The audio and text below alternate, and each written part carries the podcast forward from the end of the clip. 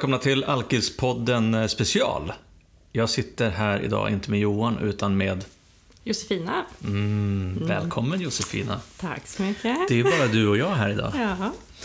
Eh, vi har nämligen beslutat oss för att köra lite eh, partnerbyte. Eh, så att... ehm, jag, ska, jag ska nu podda med Josefina om Johan.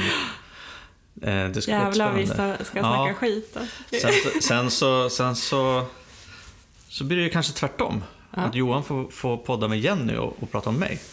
Det kommer bli jättejobbigt. Känns det nervöst? Eh, ja. Ehm, men eh, en av anledningarna till att vi, vi har pratat om det här och beslutat göra det här, det är att vi har ju, jag och Johan har ju lite, lite annorlunda, eller olika resor. Eh, Du och Johan var ju ihop före han slutade dricka och är ihop, till och med gifta nu. Idag? Ja, Ja. Nio år senare. Ja, och jag, eh, jag och Jenny träffades ju ja, när jag hade varit nykter ganska länge. Mm. Så att, eh, och eh, jag separerade ju från min exfru då. I, och, I samband kan man säga med att jag slutade dricka. Så att tänk, vi tänkte att vi skulle utforska de här två lite olika världarna lite grann. Mm. Ehm, och um, få se var det leder någonstans. Ja, spännande. Ja, mycket. Så då tänker vi så här att ehm, vem är Josefina? Ja, vem är jag? Jag är en småstadstjej som har flyttat till en storstad. Ja, Ja. det måste vi ju nästan ta upp. Ja. Att jag har ju växt upp också i samma lilla stad i några år som Josefina. Ja, just det, Hallstahammar. I Hallstahammar i Metropolen. Västmanland. Jajamän. Vilket Ja, det är lite roligt. roligt. Det, är- det, är- det är typ eh, större chans att bli träffad av blixten än att träffa någon som, som kommer, också kommer från Hallstahammar. Så är det. Ja, och jag har väl bott här nu i 14 år. Mm. Stortrivs. Ehm, jobbar med modern design, eh, älskar film. Ehm, ja, och träffade Johan för nio år sedan när jag precis hade landat efter sommarstudier utomlands. Mm. Träffade honom jag la- landade åtta på morgonen och träffade honom vid, jag tror bussen till ett bröllop. Vi, mina bästa vänner gifte sig och visade sig att brudgummen var släkt med Johan. Mm. Så vi träffades på bussen till bröllopet och jag tyckte han var kunde inte sluta snacka karln. Så jag var tvungen att be honom vara tyst ett tag för jag hade sån jetlag. Så det var så det började med oss. Ja. Ja. Det var spännande. Mm. Ehm, ja, han pratar ju fortfarande mycket med Ja. mig och, och med andra.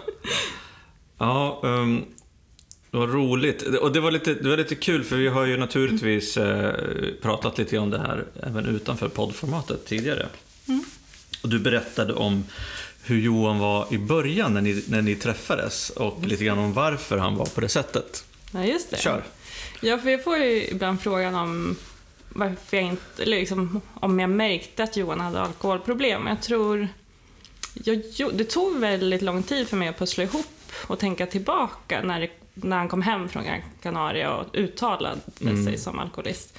Så har jag tänkt tillbaka väldigt mycket och jag kom fram till att jag trodde att han var arbetsnarkoman. För att när jag träffade honom var han arbetslös, han var superchill. Han kom till mitt jobb med lasagne och vi hade picknick och vi kunde sitta och dricka kaffe i timmar och bara prata.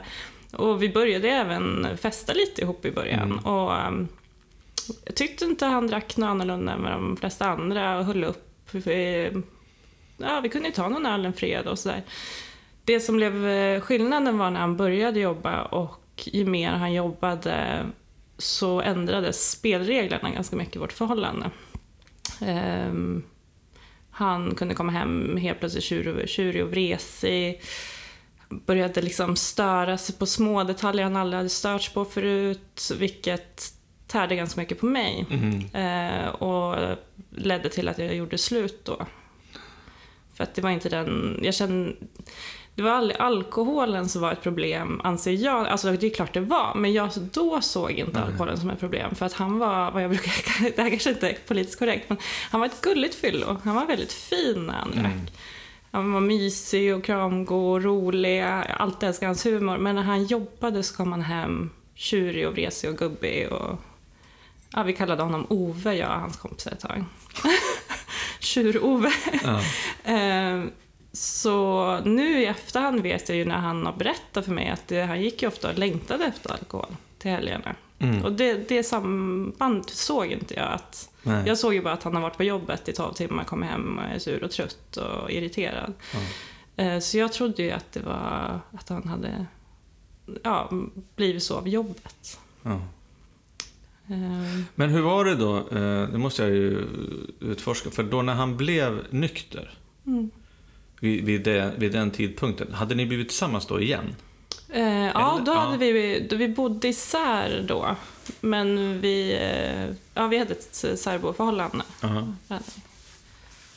Och Om du, om du tittar tillbaks liksom på just den, eh, liksom det beslutet och det, den, där ni var då.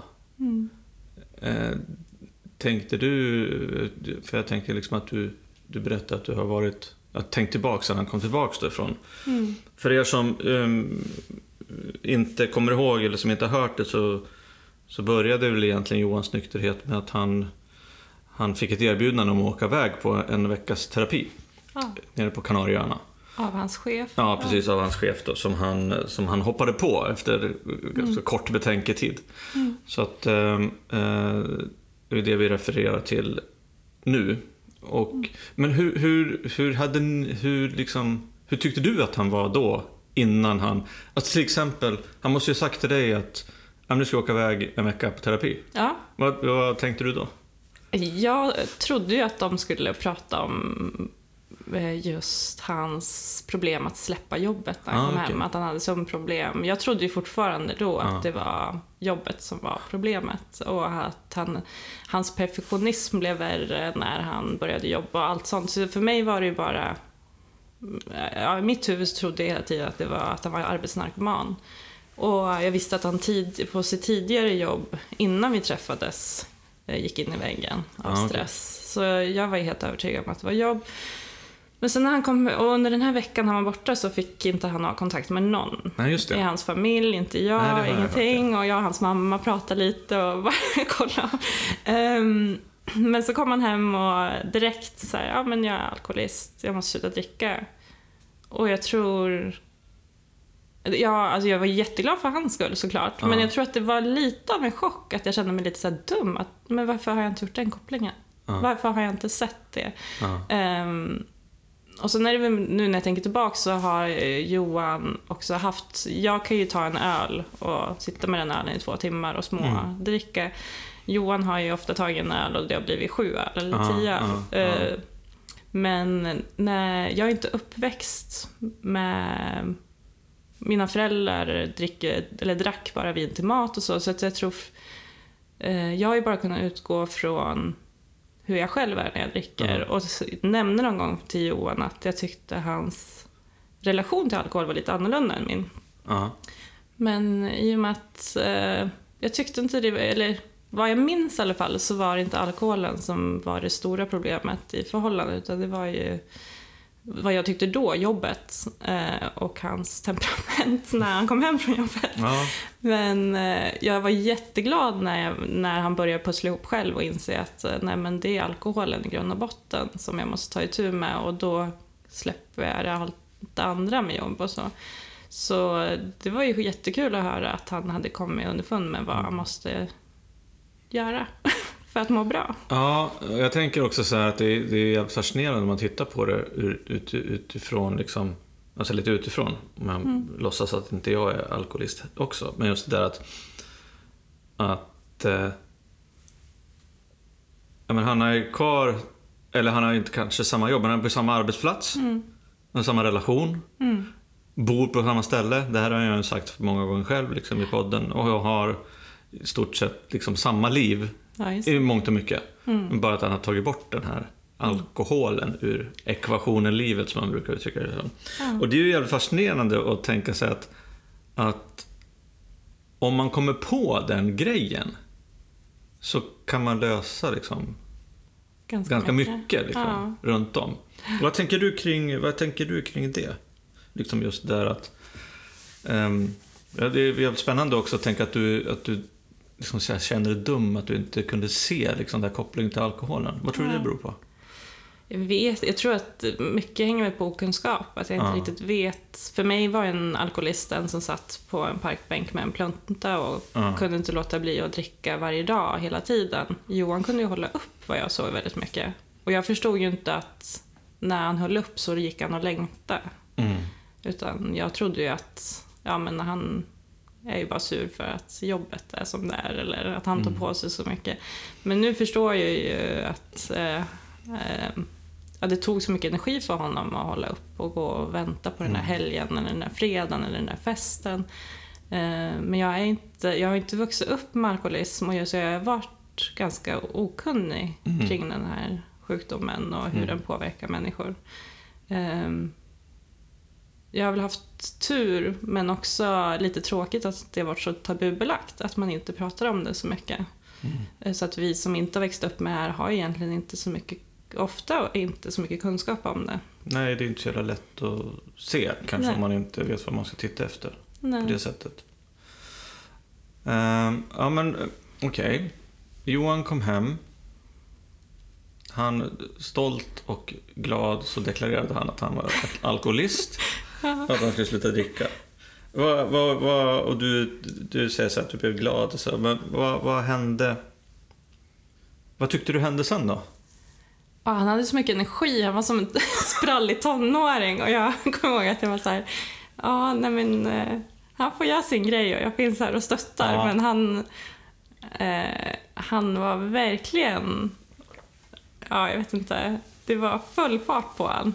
Det var som att han hade hittat ett nytt liv, han Ja. blivit en ny människa. Ehm, så eh, jag, ja, jag fanns ju där som stöd och det var väl allt jag kunde göra. Och jag visste ju inte så mycket vad man ska göra. Jag har fått frågan så här, hällde du ut hans alkohol? Nej, jag, han bodde hos mig då i och med att han renoverade hos sig. Och jag var så här, nej men det är ju min alkohol. Ja. varför, ska jag, varför ska jag hälla ut min? Den får Ja. inte han, eller han Alltså finns ju Systembolaget ett kvarter bort, vad ska Ja. jag göra med min alkohol? Så jag visste ju inte riktigt vad som är rätt eller fel, utan jag gjorde ju... Ja, jag fortsatte som vanligt. Så jag...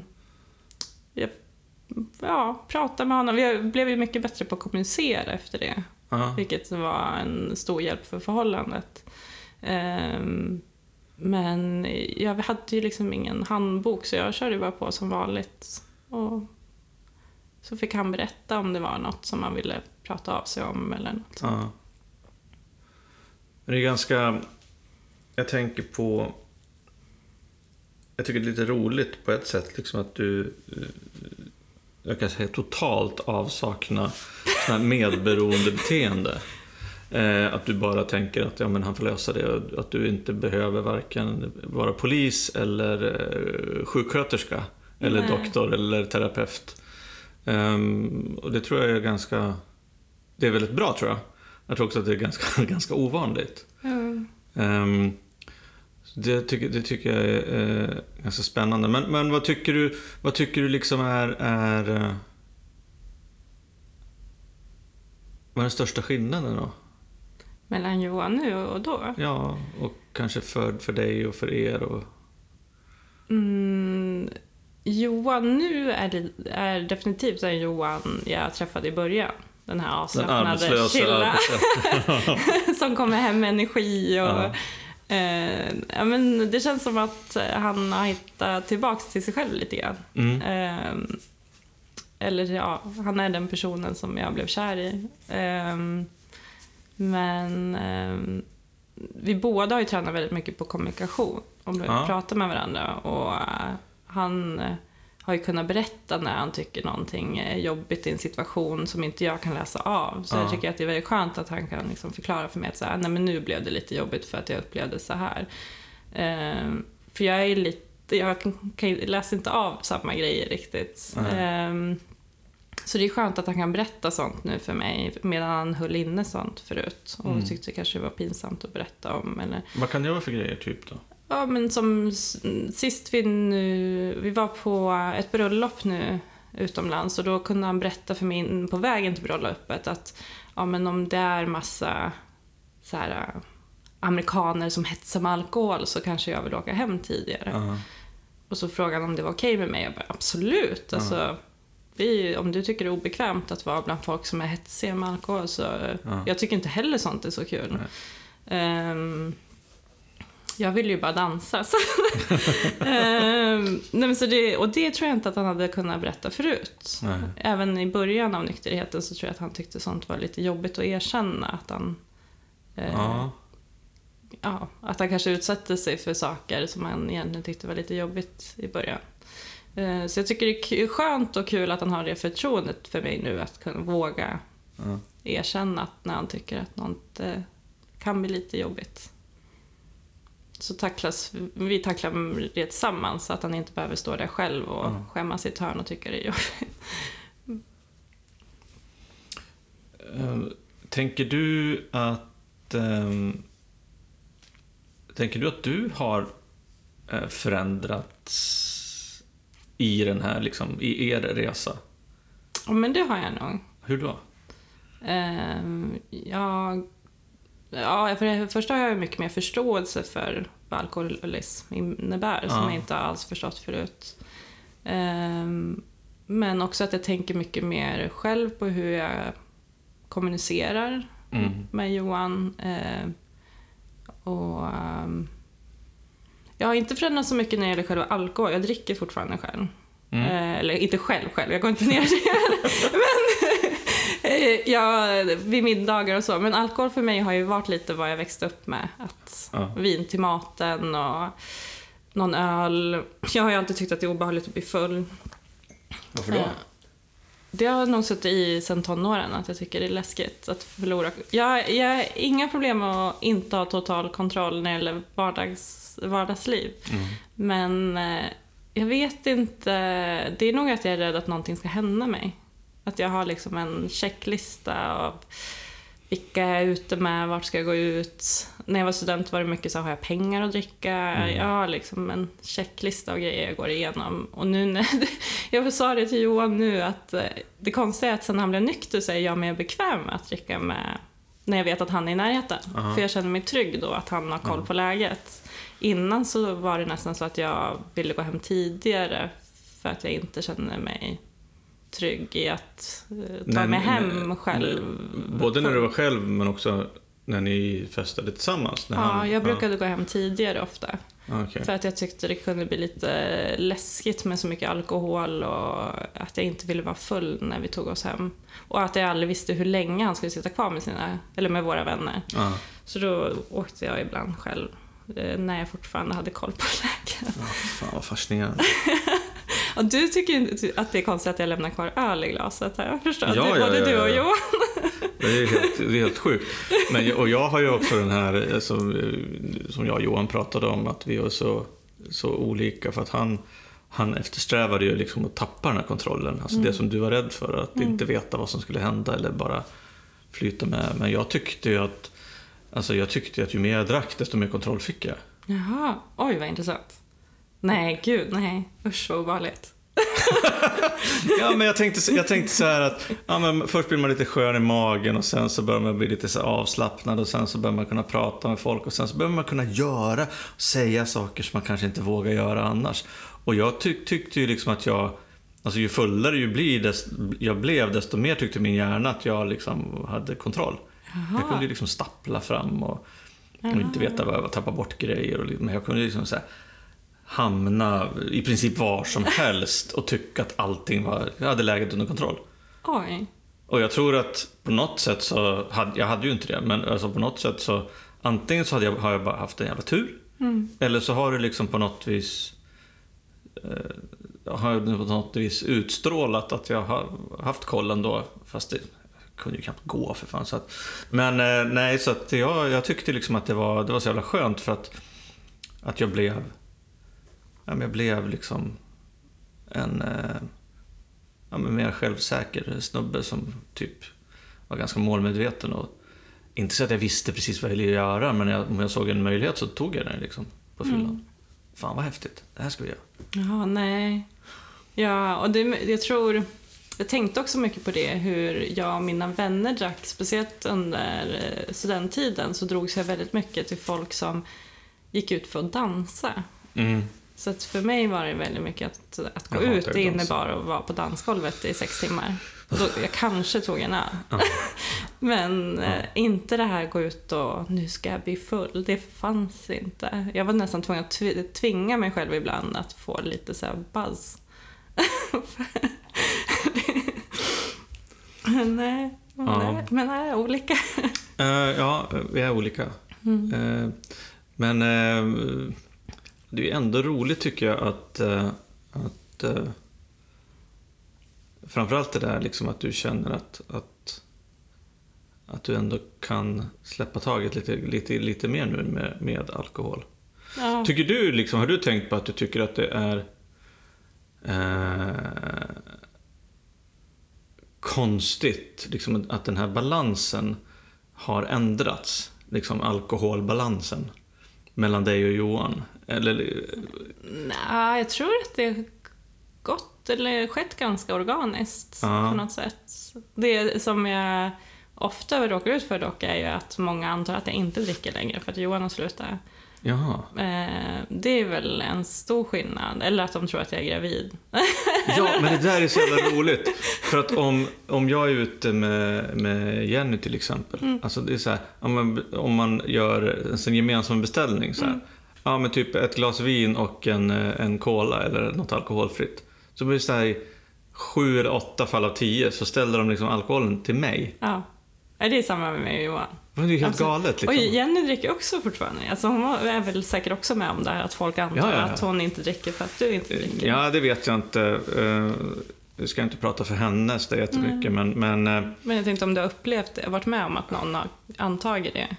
För det har hänt några gånger när jag och Johan varit ute, att folk antar att de inte behöver servera en alkohol för mig heller. Nej, det har jag, det, inte vad jag kan komma ihåg faktiskt. Men, eh, för jag är ju lite, jag vet inte hur Johan är med dig, men det kan ju vara för att jag är ju, jag är ju så här, alltså till exempel, en sån här, vi har ju pratat om det här att, att, man, att jag, man, så här bekräftelsebehov eller att, att vara rätt. Så att, att jag Just tänker så här att alla tittar på mig, så jag får inte göra någonting som är eller konstigt. Så att när jag och Jenny var i New York här i april, så oavsett egentligen vilken restaurang vi går ut på så märker man ju så här, men det, allting, det finns som en, den här jävla vinlistan är så här, fyra gånger så tjock som menyn. det. Ja. Så att jag känner så här, Jenny, nu måste, du måste fan dricka vin ikväll för att annars så känns det, känns det som att vi är dåliga kunder. Jag bara, ta ett glas till. Johan är också lite så, så här, passa på nu, så här, drick, drick för två. Men jag, jag, blir näst, jag får nästan avsmak när jag blir hetsad för någonting. Ja. Då blir jag att jag backar, så att det blir så fel. Men det där är lite roligt för jag, har- jag har ju lärt mig att eh, Alltså det här är kanske inte så super eh, pedagogiskt och, och ja, moraliskt, ja det är det väl i och för sig. Men, men jag har ju lärt mig så här att när jag, till exempel om man är ute, med, ute på något, något ställe där det är, ja men på något företagsevent. Där det liksom är beställt redan i förväg. Ja, men så här, du får Ja, en, en, eh, något till förrätten och sen är det en, Så något till varmrätten. Och, ja, så här, Ja. dryckespaket. I början så jag så här, nej tack, jag ska inte ha någonting, jag dricker, jag dricker alkoholfritt. Men så här, ibland kan jag säga, ja ja, häll på. Och sen så ger jag bort de här glasen till andra människor Ja, som sitter bredvid. Hej, någon som vill ha ett halvt glas rött här? Nähä, men det är ju omtänksamt. dessertvin. Och då tycker jag att det är så här liksom att det är ganska... Det är ganska... För jag dricker ju oftast, nej, inte ofta, men jag dricker ofta vatten liksom när jag är ute. Ja.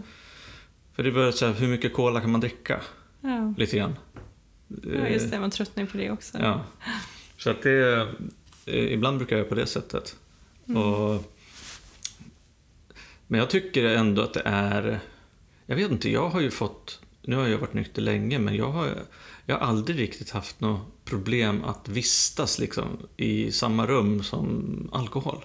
Eller människor som dricker alkohol. Nej. Jag har ju gått på, alltså, så, gått på Systembolaget och köpt vin till andra människor. Ja. Eller alkohol till andra människor. Jag har inga problem med det. Jag tycker inte att det är, Det har liksom ingenting på något sätt med mitt alkoholberoende att göra. Nej. Det handlar mer om att ställa upp Ja. och göra, göra tjänster åt andra människor. Jag, jag tycker liksom att jag behöver inte... Alltså jag behöver inte... Och det är jättespännande spännande att du säger det, för jag, jag behöver ju heller inte liksom ta bort den möjligheten. Nej. Att dricka alkohol som normala människor i min omgivning kan göra. Så jag, tycker, jag tycker snarare tvärtom, lite grann. Så här att jag skulle bli kränkt. om man inte drack. Ja, men li- lite så. Om, om, om liksom... Jag som lämnar kvar öl i glaset. Ja, men det är så här, kränkande. att, att om folk inte ville dricka för att de skulle ta hänsyn till Jaha, mig. Ja, just det. Det, är lite, det har jag faktiskt tänkt på, att det blir lite att anta att du inte kan... Ja, men du är en vuxen människa. Ja, Lite. Som kan ta ansvar för dina egna handlingar. ja, nu kan jag ju det. Ja, Så jo. att, eh, Så att, eh, då är det inte så bra om folk daddar. För någon gång så blir det ju att man måste möta det och då är det väl bättre att mötas, möta det ju ja, tidigare jag, desto jag bättre. tycker inte att det är så. Alltså, jag tycker inte att det är konstigt alls. Jag vet ju liksom att det, det är... Eh, ja, men det är många som, framförallt tidigt i nykterheten, behöver ta både tabletter för att inte dricka. Jaha. Jag kommer aldrig ihåg vad de Ja. heter. Ja, jo, jag, har för mig att jag har hört namnet. Ja. Jo, men jag vet. Gud, förlåt, jag är himla Ja, skitsamma. Ni som lyssnar vet vad vi pratar om. Eh, som gör att man inte kan dricka eh, därför att de, de, måste liksom, de måste ha en fysisk gräns, eller en spärr. För att det är många som också väljer att aldrig liksom, i, på, i flera år liksom, vistas i lokaler. Alltså på klubbar Ja, eller just på. På restauranger. Eller, Nej, men jag kan inte åka Finlandsfärja därför där sup, sups det så mycket. Fast det klarar inte jag heller av, så jag förstår det. Jo, men liksom bara för att, liksom just att, för bara för att det finns tillgängligt Ja, just det. Ja. så måste man hälla i sig det. Så har det aldrig varit för mig. Jag tror nästan Johan var värre när han slutade snusa än när han slutade dricka. Då jag, var så trött på honom så jag skickade upp honom till Norrland. Fick han liksom vara hos sin familj och, och försöka bli av med det där snus, Ja, snusberoendet. För han, nej, han var Ja. helt olidlig att leva med då. Så, exakt. Så att ett tips till om det finns alkoholister där som har problem att sluta dricka, men som har klarat av att sluta snusa. Mm. Inga problem alltså. Det är jättelätt att sluta dricka. nej, nej, det säger jag inte. Nej. Men det var, hans humör var mycket värre. Jag, jag var förvånad över hur lugn och glad han var när han kom till insikten att säga, nej men det är alkohol jag ska sluta med. Det var inte...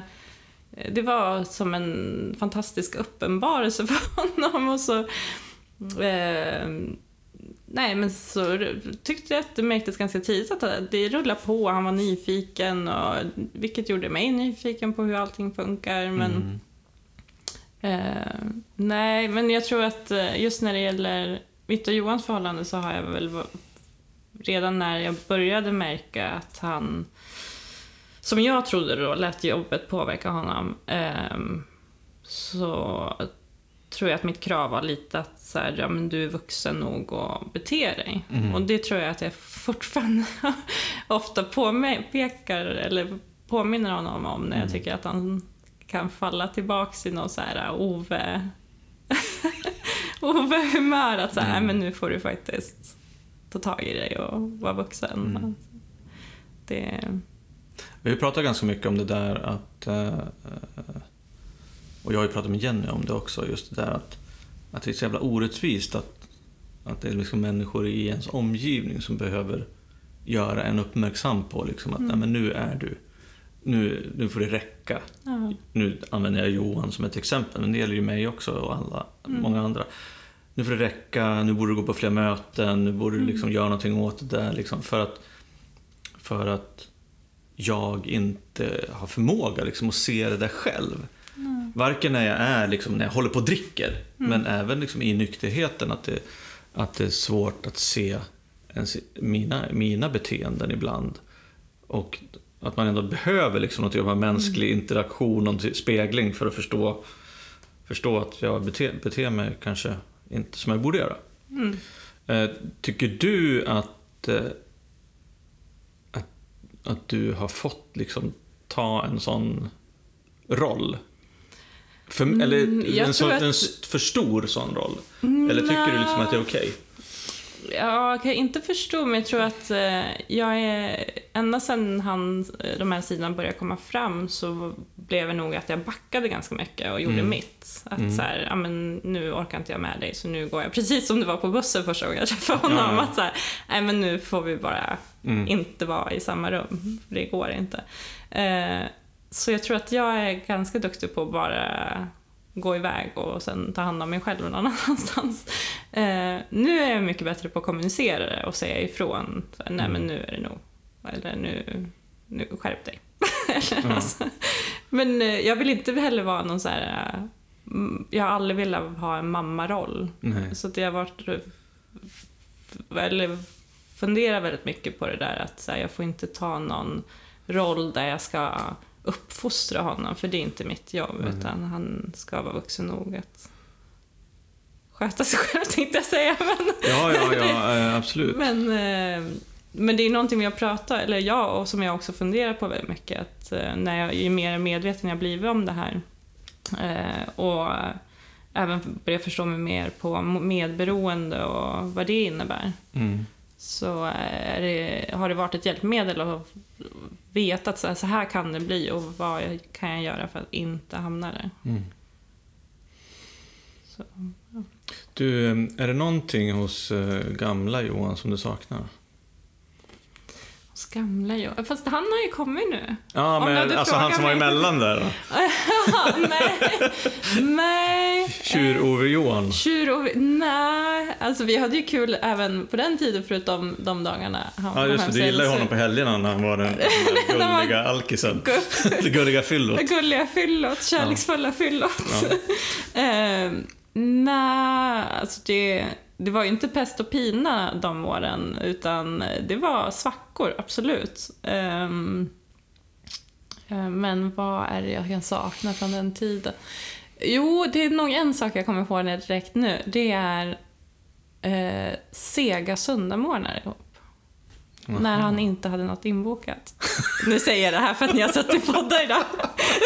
Ja, det är söndag idag. Nej, men Johan eh, har nog en tendens nu för tiden att boka upp sig väldigt mycket på helgerna också. Så det är någonting jag saknar lite här, här vakna upp, vara lite sega ihop, beställa hem mat till lunch och bara hänga framför TVn tillsammans. Ja. Nu är han lite uppe i varv hela tiden. Ja, nu är han alldeles för nykter för att hålla på med sådana saker. Ja, ja fan vad spännande. Ja. Men saknar du själva festandet? Nej, jag, sa, jag personligen saknar jag att gå ut och dansa väldigt mycket fortfarande. För att det känns som att alla har blivit gamla.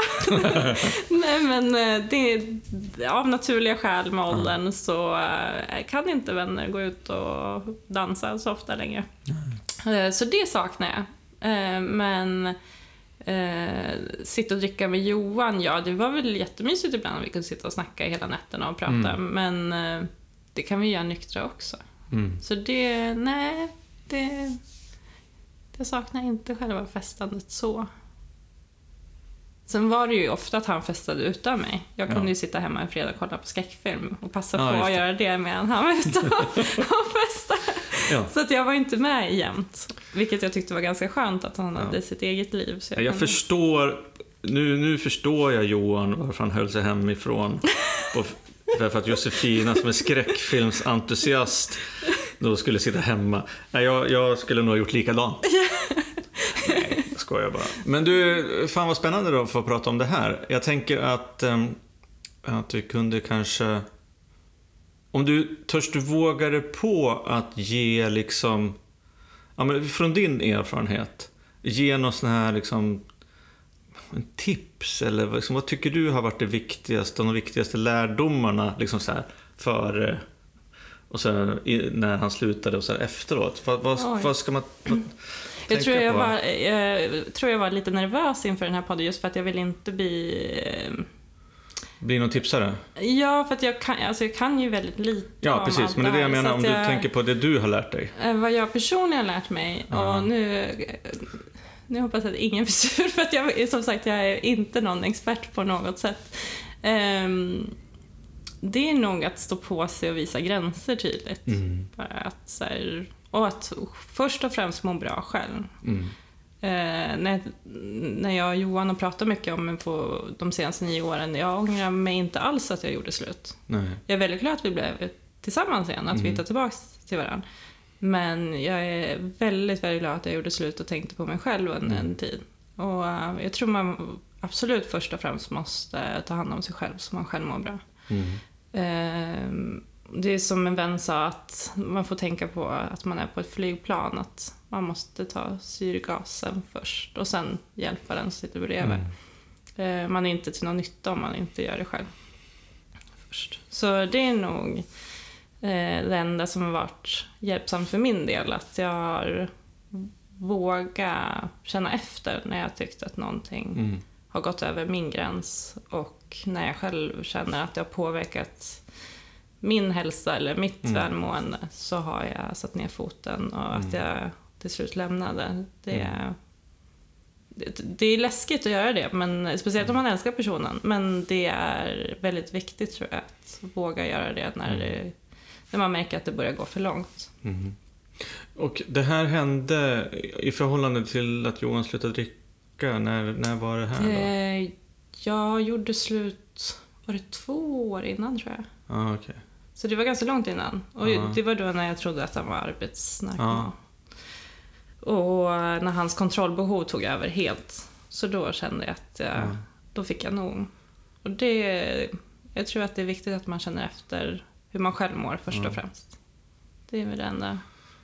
Men det där är är jävligt mig. spännande tycker jag att du säger det. För att eh, utan att ta någonting ifrån dig så är ju det också det här att, att, att bli nykter eller försöka tillfriskna. Det är också att, att man ska göra det för sin egen skull. Mm. Så det är ju precis lika viktigt. Och det är jätteskönt att höra dig säga det, liksom att det är lika viktigt för en anhörig eller någon, någon som är, har någonting i sin omgivning. Ja. Att, eh, att om, inte, om man inte fixar sig själv eller tar ansvar för sig själv först Mm. så är det jättesvårt att kunna finnas till för eller hjälpa eh, andra. Ja. Och risken är då att man kanske inte heller hjälper utan att man förvärrar. Ja, man bara tillåter precis. gränsen suddas ut mer och mer. Ehm, och jag tror... eh, ja, nej. Jag tror mycket, men nu försvann det. Vad ska jag säga? Ja, men jag tänkte också, du pratade ju, du, du, du har ju pratat om, eh, som jag kommer ihåg, du, just det här med kommunikation. Ja. Och att ni har blivit mycket bättre på det. Du har blivit bättre på det, Johan har blivit bättre på det. Eh, Och då tänker jag så här. eh, För jag, jag känner jag vet ju också det att, det, att jag har lättare att kommunicera idag.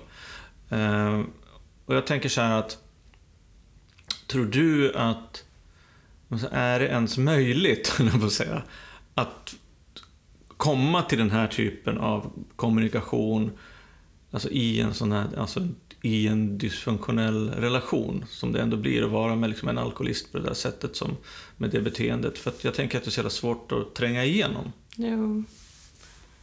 Vi fick ju hjälp som tur var. Ja, precis. Terapi. Ja. Eh, väldigt mycket hjälp. Jag hade ju själv svårt, eh, när jag gjorde slut med Johan så var det, jag befann mig i en situation då relationen till Johan hade förändrats Mm. eh, på kort tid. Och sen också att mitt dåvarande jobb var, började allt mer likna Dantes Inferno. Så att det var, det var, det var Ja, okej. eh, dagarna, måndag till fredag var liksom inte kul. Ehm, eh, så... ehm, nej, nu försvann jag lite här. Förlåt. Uh, söndag eftermiddag. Ehm, nej, men jag tror att det är väldigt viktigt att tänka på... För jag var själv väldigt dålig på att berätta att när jag kom hem från Ja. jobbet så ville jag bara dra en filt över mig själv och Ja. dra på tvn och försvinna bort. Ja. För att, och sen ha ångest över att nästa arbetsdag skulle komma. Eh, jag sa ju aldrig det till Johan. Jag berättade ju, han visste ju att jag inte trivdes på jobb, men jag var ju aldrig duktig på att uttrycka mig just så här, men så här illa är det. Så det har ju varit en jätte, så här, väldigt bra för mig själv att kunna vara, bli bättre på att uttrycka så här, men så här mår jag just nu. Mm. Och, ehm, ehm, så kan ju inte han alltid hjälpa mig, men att man har varandra för att lyssna. Alltså, man lyssnar på varandra och finns som stöd. Sen kan man inte lösa varandras problem, men Mm. eh, stödet har ju blivit mycket bättre tack vare att vi kan uttrycka vad vi känner Mm. mer nu än vad vi kunde då. Eh, Så det har ju hjälpt, men jag, vi fick ju väldigt mycket hjälp från terapi och det är, inte, det är dyrt och det är inte alla som har den möjligheten men jag tror att börja våga förklara kanske, ja det, gud jag kan inte, jag är ingen terapeut själv men att försöka uttrycka att så här får du mig att känna just nu Mm. eh, har varit en stor hjälp för oss. Eller så här känner jag just nu på grund av det här på jobbet eller på grund av mm, det här som hänt i familjen. Att sätta ord på det man känner har ju varit en extremt stor trä- träning för min egen del. Eh, men det har hjälpt jättemycket. Ja. Ta hand om sig själv. Kommunicera. Mm. Mer då? Eh, inte försöka lösa andras problem, men bara finnas där som stöd tror jag kan vara bra. Okej, vänta, vi sammanfattar. Ta hand om sig själv. Eh, kommunicera bättre och inte försöka lösa andras problem. Nej, men finnas där som stöd. Och finnas som stöd. Ja. Det är ju fantastiskt. eh, Det är ju tre bra tips för alla människor, tänker jag. Jag hoppas det. Men som sagt, jag är ingen expert.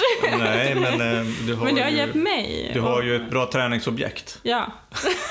Gud, mitt objekt. Eh, ja.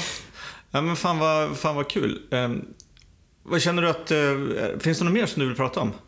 Nej, Men jag känner du och Jenny, har ni pratat mycket om eller så här, hur pratar med kommunikation? Har ni tagit någon hjälp eller har det kommit naturligt? Eller? man kan väl säga så här att jag har väl tagit hjälp av henne. Ja, okej. Skulle man kunna säga. Ja, men det är ju bra. Ja, ehm, nej hon är... eh, Hon kanske inte håller med mig i allt som jag kommer säga nu, men hon, eh, jag tycker hon är väldigt bra på att kommunicera. Ja, gud vad bra.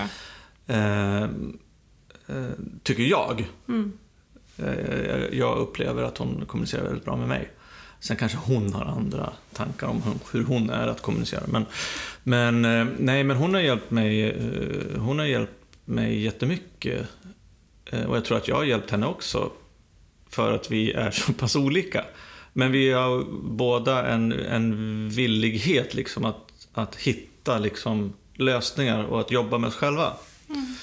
Ehm, att försöka liksom hitta, hitta sätt att hantera olika sorters problem. Men, ehm, för hon har ju hon har ju hjälpt mig väldigt jättemycket med att, att liksom, hur jag kan tänka liksom, i mitt jobb med min nykterhet och kanske mina, i andra relationer än, med, än i våran. Till exempel. Och, eh, och sen så tycker jag att eh, Alltså redan från början när vi träffades lite grann så kändes det som att vi, vi började med bra kommunikation. Mm. Så att det har liksom fortsatt på något vis. Gud vad skönt. Det är Ja. jättebra. Eh, och, eh, och det är ju väldigt bra, alltså det är väldigt bra för att det, jag behöver träna på det här jättemycket. Det är så Eh, konstigt att man som människa är så otroligt dålig på... Man kan prata om vädret och bilen men det går inte att prata om hur man känner. Eller det för mig tar det ofta emot. Att jag Ja. tycker det, jag blivit bättre men jag måste verkligen tvinga mig själv att förklara hur jag känner i vissa tillfällen. Ja, men sen är det också sådär att visa sig, eh, ja, men visa sig sårbar. Ja, inför en annan människa.